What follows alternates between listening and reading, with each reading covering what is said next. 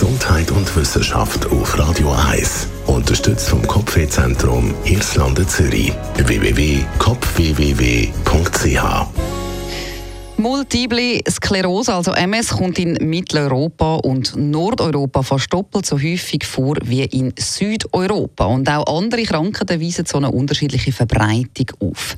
Forschende haben jetzt Hinweise darauf gefunden, warum das so ist. Welche Gene haben wir Europäer? Von wo kommt das genetische Risiko an Krankheiten wie M S, Diabetes oder Alzheimer zu erkranken?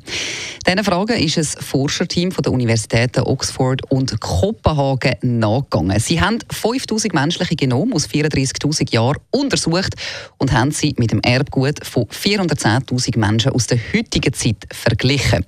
Es handelt sich da übrigens um die grösste je durchgeführte Untersuchung im Bereich der Evolutionsgenetik. Die Forschenden haben die Megastudie jetzt im Fachmagazin Nature präsentiert. Sie halten fest, unsere Gene sind von den Einwanderungswellen in den letzten fünfundvierzigtausend Jahren geprägt worden.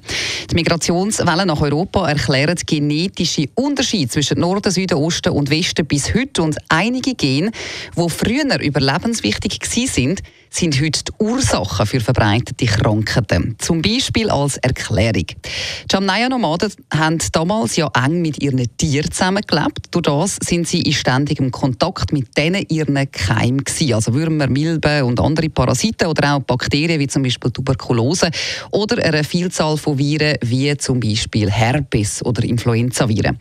Solche Erreger können auf den Menschen überspringen und man weiss also heute, die Mehrheit von allen Infektionskrankheiten Krankheiten beim Menschen sind sogenannte Zoonosen, also sie stammen aus den Tieren. Und heute, wo wir uns in einer fast keimfreien Umgebung bewegen und uns ganz anders ernähren, kann die ursprünglich schützende Immunabwehr zu einer Bedrohung werden. Also der Prozess wird wie umgekehrt, indem nämlich sie überreagieren, wenden sie sich gegen unsere eigenen Körper.